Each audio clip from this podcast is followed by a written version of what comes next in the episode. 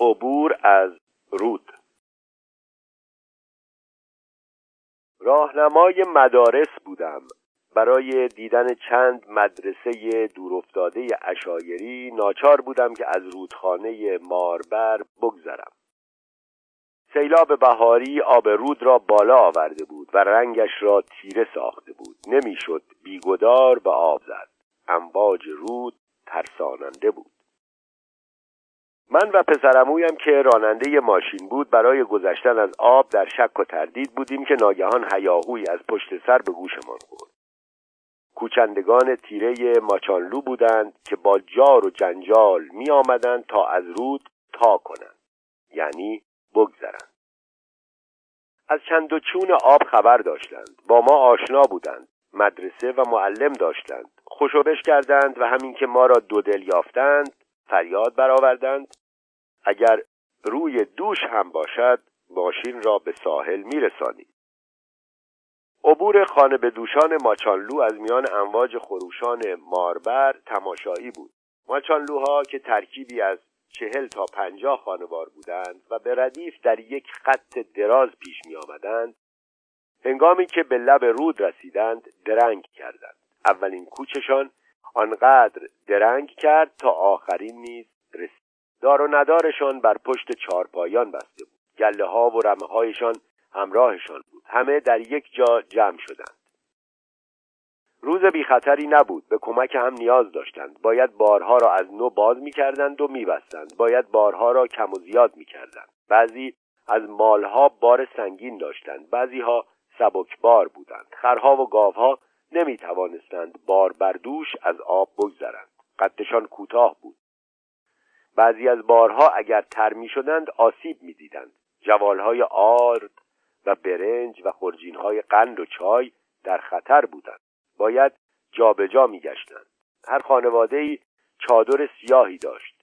چادرها اگر نم میکشیدند سنگینتر می‌شدند. برافراشتن چادر خیس و سنگین دشوار بود. هر چادری چندین دیرک بلند داشت. بار دیرک ها ناجورترین بارها بود. از گوش تا دم حیوان را می‌گرفت.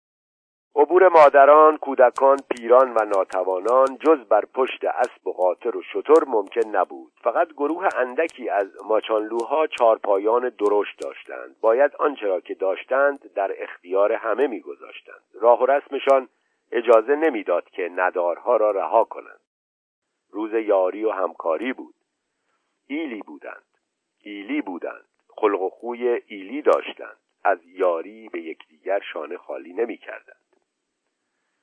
اجتماع کوچندگان ماچانلو در یک جا قوقایی به وجود آورد. صدای انسان و حیوان در هم پیچید. هر خانواده دست کم یک سگ داشت. سگها با هم گلاویز شدند. بهار خوبی بود. گل و گیاه فراوان بود. حیوانات سرحال بودند. نرها و ماده ها از دیدار یکدیگر به تب و تاب افتادند. شیهه اسبها فریاد و فقان شترها نعره گاوها ارعر خرها پارس سگها با سر و صدای ها در هم آمیخت. ایل به آب افتاد و ما هم همراه ایل. نخست مردان و جوانان نیرومند ماچانلو نیمه برهنه شدند و پلی زنده و جاندار در فاصله دو کرانه گذرگاه پدید آوردند. سپس چوپانها با کمک بزهای نر زنگولهدار پیشاهنگ گله ها را در دسته های کوچک به آب انداخت. گله ها را از بالای گذرگاه از نقطه دور و عمیق طوری به آب میانداختند که بتوانند در سراشیبی و در جهت جریان آب به آسانی شنا کنند و در ساحل دیگر گذرگاه به خشکی برسند. قرنها تجربه شیوه عبور از سیلابها و رودها را به آنان آموخته بود. گوسفندهای سالم و توانا در حالی که تنها سر و گوش روی آب داشتند شناکنان از میان امواج میگذشتند و به سلامت بیرون میجستند ولی لاغرها و ناتوانها از صف شنا جدا میگشتند و همین که به بیراه میافتادند به دست شناگران کارآمد ایل ستونهای متحرک همان پل جاندار نجات میافت چوپانها بره ها و بزغاله های ریز و تازهزای بهاره را که شمارشان کم بود بر دوش می گرفتند و بزرگترها را در کنار مادرانشان به شنا وامی داشتند بسیاری از میشها در فصلهای بهار و تابستان فصلهای سیری شکم قوچ خورده و در اواخر پاییز و اوایل زمستان زاییده بودند. بیشتر بره ها و کهره ها پاییزه و چلزا بودند.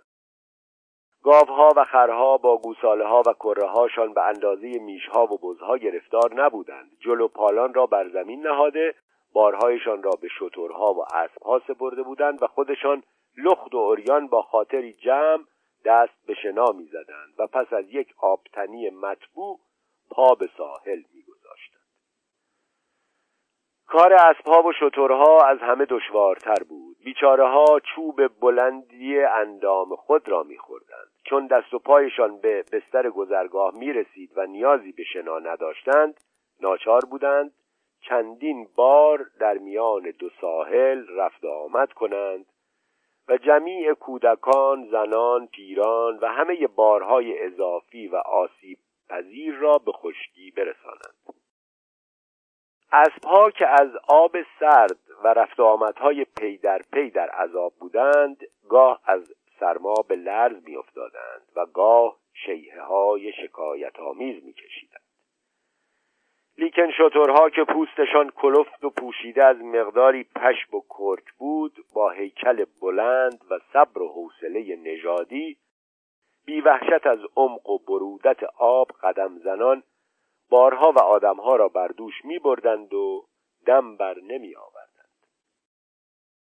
چند تن از جوانان ماچانلو گرفتار من ماشین و راننده ماشین بودند. از بیم آنکه توی آب نغلتیم اطرافمان را گرفته بودند. راننده با دلیری و خونسردی فرمان را در دست داشت. درون ماشین پر از آب شده بود. من روی صندلی چونباتمه زده بودم. یکی از جوانان که طبعی شوخ داشت سر به سرم میگذاشت و در یک جا که نیروی موجها ماشین را به تلو تلو انداخت گفت اگر قول ندهی که میمانی و مهمانمان می‌شوی غرقت می‌کنم. من که از دیرباز علاقه خاصی به میزبانهای سخاوتمند داشتم دعوتش را با میل پذیرفتم. کم کم همه از آب بیرون آمدند. یک حمام سرد اجباری و عمومی تیره ماچانلو را تر و تمیز کرده بود.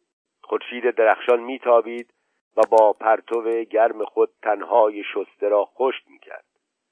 در حاشیه رودخانه گلزاری پاکیزه و خرم برای پذیرایی مهمانان آغوش گشوده بود. ماچانلوها نخستین گروهی بودند که در آن سال از این رود میگذشتند. امواج خروشان امواج خروشان ماربر ساحل دست نخورده خود را برایشان غرق نگاه داشته بود. علفهای صحرا ناچریده بودند. گلها شعله میکشیدند. چمنها دل میبردند. هوا سرشار از عطری دلپذیر بود.